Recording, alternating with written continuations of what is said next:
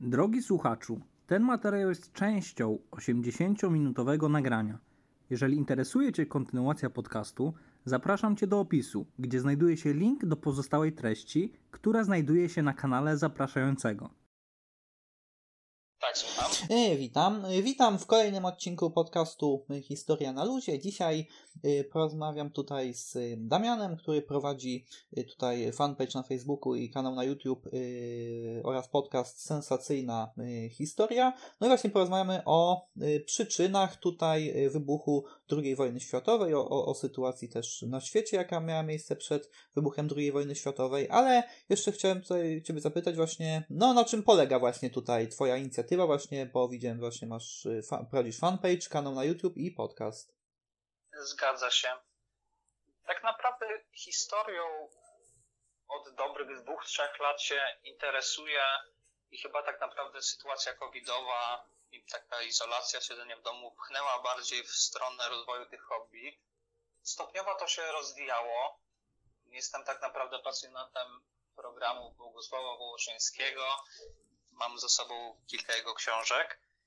Audycje jeszcze w Radiu Z Bogusław Wołoszański, nazwane Sensacje XX wieku, prowadził.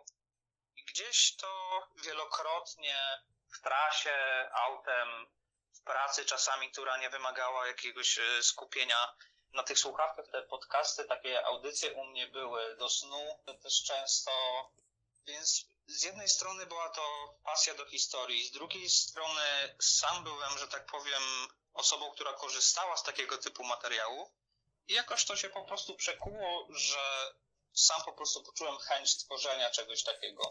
Pierwotnie myślałem o podcastach, aczkolwiek głównie teraz tworzę materiały wideo, które po prostu konwertuję na audio i również równolegle dodaję na platformy podcastowe, to jest Google Podcast, Apple, czy bodajże iTunes, Spotify. Istnieje przy tym fanpage na Facebooku, na którym zapowiadam odcinki, wrzucam informacje o odcinkach, no i na tych właśnie wymienionych, że tak powiem, platformach materiały dostępne. Jasne, no tak, no bo tutaj właśnie pan Wołoszański też jest tutaj nawet nazwany popularyzatorem historii właśnie, nie? No bo dzięki właśnie programom takie, jakie właśnie Bogusław Wołoszański realizował, no to nawet bardzo dużo ludzi zainteresowało się właśnie dziedziną historii. Tak, muszę przyznać, że jest to połączenie w zasadzie tak naprawdę przedstawiania faktów i historii i to, co uważam właśnie w przypadku popularyzacji, ale co sam też staram się robić, przedstawianie jej w sposób po prostu ciekawy, taki przystępny dla zwykłego Kowalskiego, powiedzmy. Naprawdę zastanawiając się, jakie chcę tworzyć odcinki, dla kogo chcę tworzyć odcinki, to staram się też nie przesadzać, że tak powiem, z terminologią, z datami. Jeśli nawet mówię o datach, to rok, a nie 13 sierpnia, godzina 11, żeby po prostu nie zasypać też kogoś tymi informacjami. Tak właśnie w przypadku tej popularyzacji, co też Ty wspomniałeś, korzysta z tego wiele ludzi, w tym ja, i to też mnie tak z czasem doprowadziło, że sam zaczynam podobne rzeczy robić. Właśnie taki sposób przedstawiania tej historii owocuje. No właśnie, no i jakbyśmy tutaj już przeszli do tematu, no właśnie warto się zastanowić jakby, no jak wyglądała sytuacja właśnie w Europie po zakończeniu I wojny światowej. No tak, to już na cały materiał zapowiem, że będę starał się jak najbardziej do faktów odnosić, aczkolwiek czasami będę też snuć domysły, bo nie chcę po prostu też wprowadzać błąd, żeby nie odbierać zero-jedynkowo moich wypowiedzi. Jak będę na przykład mieć o czymś opinię, to powiem moim zdaniem, a będę starał się mimo wszystko odnosić do faktów. No właśnie, a to jest też ważne tutaj właśnie. Ważne jest właśnie to, że właśnie warto po prostu też swoje opinie jakieś też podawać, co też skłania słuchacza do jakichś też trochę przemyśleń, zastanowienia się jakiegoś nad daną sprawą. Właśnie, tak, tylko mimo wszystko posiada się pewnego rodzaju odpowiedzialność, także zachęcam mimo wszystko do krytycznego słuchania, ponieważ moja wiedza historyczna jest właśnie bardziej pasjonacka, aniżeli załóżmy z wykształcenia. Tak. A więc przechodząc do sytuacji po Wielkiej Wojnie, I wojnie światowej w Europie. Miało miejsce głębokie przeobrażenie polityczne, narodowościowe, gospodarcze. kontynent był tak naprawdę, a w zasadzie więcej niż tylko Europa, ale głównie działania się sprowadzały do Europy. Były wyniszczone miasta, śmierć poniosło kilkanaście milionów ludzi i jak zwykle w przypadku wojen, tak jak później II wojny światowej, większy stopień stanowili cywile, śmierć od głodu, chorób. Wojnę wygrała Ententa, której trzon stanowiła Wielka Brytania, Francja i Rosja. I do tej koalicji dołączyło mniej znaczące 25 państw. Przegrana wojny przez Trójprzymierze, w skład którego wchodziło Cesarstwo Niemieckie, Austro-Węgry, Imperium Osmańskie oraz Bułgaria, która dołączyła rok po rozpoczęciu się I wojny światowej. Po zakończeniu I wojny światowej odrodziło się wiele państw lub powstało na nowo. Polska po 123 latach zaborów wróciła znowu na mapę. Czechosłowacja, Jugosławia, Litwa, Łotwa, Estonia, Finlandia. Powstała również Liga Narodów w 1920 roku, która to z inicjatywy prezydenta Stanów Zjednoczonych, Woodrowa Wilsona, miała gwarantować pokój na świecie i, jak to się mówiło, wojna, która kończy wszystkie wojny. Dlatego też nazwano Wielką Wojną. Niestety historia pokazała, że II wojna światowa kilkukrotnie przebiła w tragedii jej rozmiary. Niemniej właśnie Traktat wersalski podczas konferencji paryskiej wygrana, czyli Ententa, stanowiła ład na świecie, miała wprowadzić, tak jak było kilkanaście punktów Wilsona, miała wprowadzić trwały pokój, żeby nie doprowadzić już do takiej tragedii ponownie. Niestety historia również pokazała, że Liga Narodów zawiodła, tak naprawdę nie korzystała z żadnych instrumentów, nie zapobiegła wybuchowi później II wojny światowej. Również, co prawda, przewrót zbrojny bolszewików, rewolucja październikowa zaczęła się w 1917 roku, czyli jeszcze rok przed końcem II wojny światowej. Niemniej uważam, znacząco wpływa na te wszystkie wydarzenia. Rewolucja październikowa doprowadziła do wojny domowej, którą wygrali bolszewicy, a też z tymi zwycięzcami tej wojny domowej, czyli z bolszewizmem, Polska musiała się po tych 123 latach zaborów dosyć szybko, bo już rok po odzyskaniu niepodległości, które miało miejsce w 1918 roku, w 1919 roku była wojna polsko-bolszewicka nad Wisłą, gdzie udało nam się zatrzymać ten pochód tak naprawdę komunizmu, niesienie rewolucji światowej. Mimo wszystko powstało też wiele terenów, które zostały odebrane wielu narodom, tak naprawdę sankcje polityczne, głównie obciążone Niemcy traktatem wersalskim, którym zabrano wiele terenów tak naprawdę. Przydzielenie to innym narodowościom, a z drugiej strony, tak jak powiedziałem, Liga Narodów, która po prostu słabo albo wręcz wcale tak naprawdę nie zarządzała skutecznie tym ładem. Powstawało wiele waśni na tle narodowościowym, religijnym, spory. Państwa, które, a głównie Niemcy, zostały najbardziej obciążone tymi sankcjami, borykały się z wieloma trudnościami gospodarczymi, było wielkie bezrobocie, głód, więc powstawało mnóstwo takich ognisk zapalnych, którymi nikt się nie zajmował i to właśnie było powstaniem przestrzeni do rozwijania się, tak jak powiedziałem, tych ognisk zapalnych, które później zaskutkowały po 20 latach wybuchem II wojny światowej. Padły dynastie, monarchie coraz mniej, monarchie przestawały istnieć. Hohenzollernowie tutaj stracili władzę właśnie w Niemczech. Habsburgowie, Romanowie, rodzina Romanowów podczas rewolucji bolszewików, którzy wymordowali rodzinę carską. No i może postawię trochę kropkę.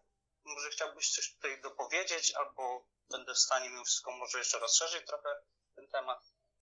No właśnie, tutaj tak jak właśnie wspomniałeś, tutaj właśnie powstało dużo ognisk zapalnych, no tutaj Niemcy czuły się właśnie pokrzywdzone tutaj na przykład traktatem wersalskim, później no i kryzys z końca lat 20., który tutaj no dotknął cały świat, ale i właśnie też Niemcy, no to doprowadziło to do tego, że w Niemczech zaczęły się takie ruchy ekstremistyczne pojawiać, gdzie tutaj czy to komuniści, czyli radykalna lewica, czy to naziści tutaj rośli w siłę tutaj, nie? I co doprowadziło do tego, że no naziści przejęli władzę w Niemczech. No i dodatkowo też wiemy, jak wiemy, no we Włoszech też do władzy doszli faszyści w 22 roku pod wodzą Mussoliniego. No wiadomo, no tutaj Mussolini, no na początku tutaj, znaczy wiadomo, że rządy faszystowskie we Włoszech, no to tam te swobody obywatelskie były w coraz większy sposób i swobody polityczne ograniczane, no ale tutaj no jakoś tutaj Mussolini no nawet w latach 20. był wzorem dla niektórych polityków na przykład, no ale tutaj wszystko zaczęło się zmieniać, gdy Włochy zaczęły też zmierzać w stronę wybuchu konfliktu, no bo tutaj Mussolini obiecywał Włochom przywrócenie Cesarstwa Rzymskiego, co znajdowało też poparcie na początku wśród Włochów, no bo Włosi nie bardzo byli też zadowoleni ze swojej sytuacji po I wojnie światowej. Tak, że temat, że właśnie Włochy poniosły duże straty, a tak naprawdę niedużo zyskały tą pierwszą wojnę światową, to może tak nam generalnie społecznie pokazywać, że przymykanie oczu na problemy i pozostawianie ludzi niezadowolonymi prowadzi do powstawania skrajnych emocji, co powoduje powstawanie, tak jak powiedziałem, tych ekstremistycznych środowisk, bo generalnie co kryzys, to tak naprawdę i ta lewica, i prawica zyskają nowych sympatyków. I po II wojnie światowej starano się już konkretnie tym tematem zająć, to właśnie te strefy okupacyjne Niemiec. Niestety to zawiodło po I wojnie światowej, ale chciałem zaznaczyć jeszcze jeden ważny, istotny temat. Po wygranej przez bolszewików wojnie domowej zaczęły powstawać powiązania, mam odcinek na kanale na ten temat, współpracy Niemców i Rosjan, bo w 1918 roku wbrew postanowieniom Ententy, w skład której wchodziła Rosja sowiecka, bolszewicy, którzy wygrali tą wojnę, podpisali separatystyczny traktat pokojowy z Niemcami, celem tak naprawdę wzmocnienia swojej władzy, ponieważ widzieli przez to sposób Włodzimierz Lenin, przywódca rewolucji i bolszewików, widział w ten sposób umocnienie władzy w Rosji poprzez wycofanie się jej z I wojny światowej. Wiele głosów sprzeciwu się pojawiało tam w partii, niektórzy rezygnowali ze swoich stanowisk, ale tak naprawdę wzmocniło to solidnie Niemców, którzy mogli przerzucić ponad 40 dywizji z frontu wschodniego na zachód, a sama Rosja straciła tak naprawdę bardzo dużo wskutek tego traktatu. Utracili dużo terenów. Zgodzili się na wypłacenie Niemcom bodajże okolice $200 miliardów dzisiejszych wskutek reparacji. Ten cały traktat był bardzo niepopularny i wręcz trochę chowany przed opinią publiczną, ponieważ była no to taka wstydliwa sprawa dla bolszewików. Tylko wskutek tego powstały dwa ogniska tak naprawdę. Niemcy obarczone sankcjami, niezadowolone, głód, bezrobocie, ukaranie ogromnymi reparacjami finansowymi, co na tamte czasy były horrendalnymi kwotami. To mamy punkt jeden. Punkt drugi, Rosja bolszewicka, która wskutek właśnie powiedzmy zdrady czy tego traktatu pokojowego z Niemcami nie zostały dopuszczone do obrad traktatu wersalskiego, a mimo wszystko przez 3 lata I wojny światowej brały aktywny w niej udział. Więc mieliśmy niezadowolonych i odrzuconych od stołu karanych Niemców, odrzuconych, niedopuszczonych do stołu Rosjan. Skorzystali na tym, nawiązując ze sobą współpracę. I tak naprawdę Niemcy nie mogli korzystać, ani mieć na poligonach czołgów, agresywnej broni i tak dalej. Co zrobili? ćwiczyli na terytorium Rosji. Rosjanie byli zacofani zbrojeniowo, przemysłowo, więc Niemcy, odwdzięczając się, przesyłali specjalistów, tworzyli zakłady zbrojeniowe, korzystali właśnie z tych broni ofensywnych, granatów, korzystali na poligonach z czołgów, czego nie mogli na skutek Traktatu wersalskiego robić u siebie. Później powstała współpraca gospodarcza, która w zasadzie pozwoliła na rozwinięcie przemysłu zbrojeniowego. Punktem kulminacyjnym tej współpracy był Pakt Ribbentrop-Mołotow w 1939 roku na koniec sierpnia, który umożliwił rozerwanie Polski na pół. Były tam tajne części tego protokołu, które dzieliły Europę. Była strefa wpływów dla nazistów, dla Sowietów. Podzielono, które państwa przypadają komu. No i właśnie na koniec tej I wojny światowej przez te kilkanaście lat ta współpraca, która się jako taką zawęziła w Rapallo w 1922 roku, właśnie pomiędzy Rzeszą i Rosją. Znaczy wtedy Republiką Weimarską, bo wtedy Rzeszy jeszcze nie było. No tak, przepraszam. Nie, w porządku. No właśnie, no tak, później ta współpraca trochę osłabła po 1933 roku, jak naziści doszli do władzy w Niemczech, no ale potem znowu właśnie, tak jak tu wspomniałeś, w 1939 roku, gdy podpisano układ Ribbentrop-Mołotow, no to znowu ta współpraca odżyła tutaj. Też warto tutaj dodać, że no w 1932 roku, no gdy już ta pozycja nazistów w Niemczech była silna, ale nie byli jeszcze u władzy, no to też warto dodać, że tutaj no być może udałoby się jakby zapobiec dojścia nazistów do władzy, gdyby Komunistyczna Partia Niemiec i niemieccy socjaldemokraci razem współpracowali ze sobą, ale właśnie Moskwa, tutaj właśnie władze na Kremlu, tutaj, które kierowały Kominternem, czyli tą międzynarodówką komunistyczną, no to władze w Moskwie no, zabroniły jakby komunistom współpracować z socjaldemokratami, no bo Stalin liczył na to, że jak Hitler dojdzie do władzy, no to porządzi kilka miesięcy, a potem dojdzie w Niemczech do rewolucji i komuniści obejmą władzę. No tutaj politycy w Niemczech, którzy pozwolili Hitlerowi dojść do władzy, no to też wierzyli, że no Hitler porządzi kilka miesięcy, będzie ich jakby marionetką, potem oni go potem przestanie być kanclerzem, no a jednak tak się, jak wiemy, nie stało. No i Hitler doszedł też do władzy tutaj właśnie, no bo też przy pomocy tutaj różnych takich zagrań też nieczystych, no bo chociażby naziści zaszantażowali prezydenta Paula von Hindenburga, że jak nie powierzy urzędu kanclerskiego Hitlerowi, no to naziści tam ujawnią tutaj jakieś tutaj malwersacje, które czynił tutaj Hindenburg. No tak, można powiedzieć, że Stalin ułatwił właśnie poprzez to uniemożliwienie współpracy komunistom w Niemczech dojście do władzy. Umożliwił dla Hitlera.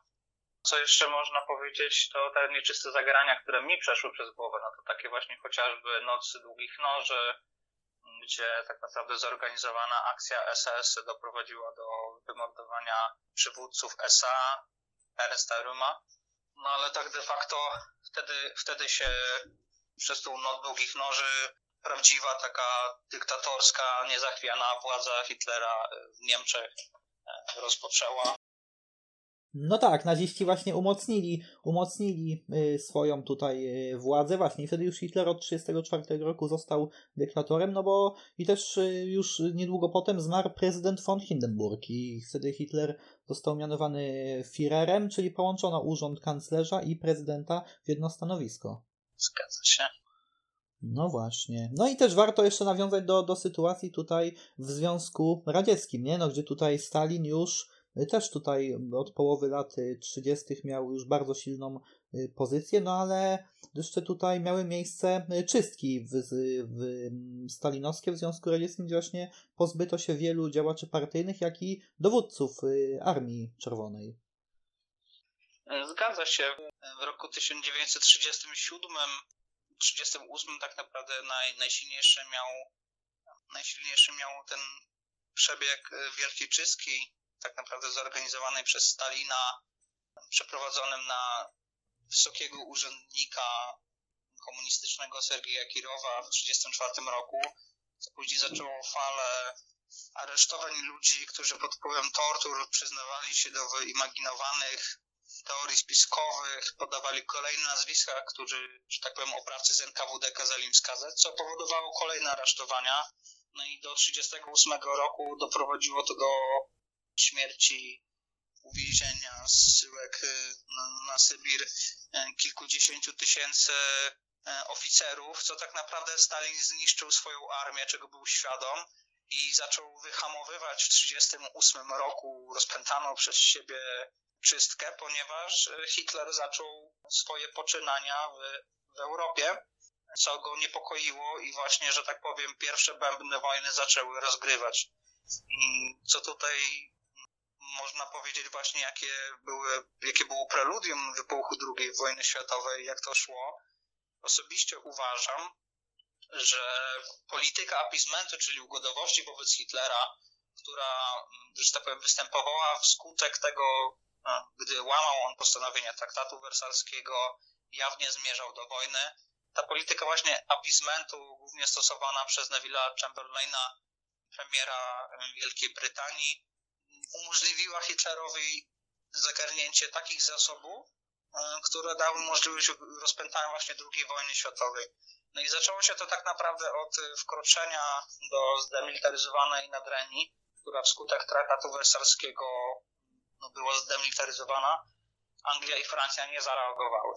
W roku 1938 nastąpił Anschluss Austrii, czyli przyłączenie Austrii, która była niezależnym państwem. Niemniej naziści przyłączyli do III Rzeszy Austrię i też tutaj wskutek takich nieczystych zagrań, ponieważ kanclerz Szusznik, mam nadzieję, że dobrze wypowiadam, tak. Też był tutaj szantażowany, tak naprawdę wskutek nacisków prowadził swojego rządu pronazistowskich działaczy. No i kanclerz Austrii starał się bronić przed włączeniem Austrii do Niemiec, chciał zorganizować referendum, czy się Austriacy chcą przyłączyć do Niemiec, czy nie chcą. I to by tak naprawdę wybiło wszelkie argumenty Hitlerowi, który, tak jak już to często w niechlubnej historii bywa, chciał chronić Niemców, którzy byli tam strasznie szykanowani, tak jak i samo nawet po dziś dzień Rosjanie prześladowanych swoich pobratymców muszą ratować, wkraczając na inne terytoria. Więc wracając do kanclerza Austrii, chciał przeprowadzić referendum i gdyby większość Austriaków było przeciw włączeniu, to tak naprawdę nie miałby po co tam Hitler dążyć do przyłączenia, bo jego argumentem było, że Austriacy tego chcą. W momencie, kiedy dowiedział się o tym zamierzonym referendum, to wtedy wojska Wehrmachtu przekroczyły granicę, wkroczyły do Austrii i zagarnęły te terytorium. Anglia i Francja pozostawały bierne. Później kolejne zakusy Hitlera to był Sudetenland, terytorium graniczne i takie tak naprawdę w takim półkolu idące zachodnim terytorium Czechosłowacji, szeroko zamieszkany przez Niemców, wydaje mi się, że to było przynajmniej 50, nawet chyba do 70%. Te terytoria znowu były tym miejscem, gdzie Niemcy byli prześladowani, gdzie Hitler musiał ich ratować, gdy nie mógł zamykać oczy na ich krzywdę i wysuwał tak naprawdę swoje żądania, wszelkiego rodzaju teatry polityczne rozporządzał. No i na skutek tego tak naprawdę silne terytorium, które było dobrze ufortyfikowane, zostało oddane Hitlerowi. No można powiedzieć, że było to swoiste sprzedanie Czechosłowacji bez tak naprawdę jej udziału, ponieważ w Monachium spotkały się Włochy, Mussolinim, Francja, Hitler i premier Wielkiej Brytanii. I tak naprawdę nie uwzględniając Czechosłowacji, która była tam nieobecna, że tak powiem, oddano Hitlerowi te terytoria. No i Chamberlain wrócił samolotem i na płycie lotniska machał kartką papieru, mówiąc, że przywiózł pokój. Niedługo potem, bo jeszcze w tym samym roku Hitler tak naprawdę zagarnął resztę Czechosłowacji, która to też posiadała liczną armię, posiadała dobrze rozbudowane zakłady zbrojeniowe i całe, że tak powiem, te zasoby, o których wcześniej mówiłem, które umożliwiły rozpętanie wojny, dały też siłę do tego, żeby stawić się mocarstwom tamtejszego świata. no to właśnie był taki prezent dla Hitlera i ta polityka appeasementu doprowadziła właśnie do wkroczenia do Nadrenii, zajęcia Austrii, Sudetenlandu, później zajęcia Czechosłowacji, no i później, że tak powiem, kolejnymi jego zakusami, gdzie w Monachium obiecywał, że Sudetenland był już jego ostatnim roszczeniem w Europie, gdy zajął później Czechosłowację, do kolejnego roszczenia były wysuwane w kierunku Polski. Chciano eksterytorialnej autostrady łączącej Prusy z Rzeszą. Były tutaj co do wolnego miasta Gdańsk wtedy różne żądania. No i jak historia nam pokazała, Polska odrzucała wszelkie te roszczenia.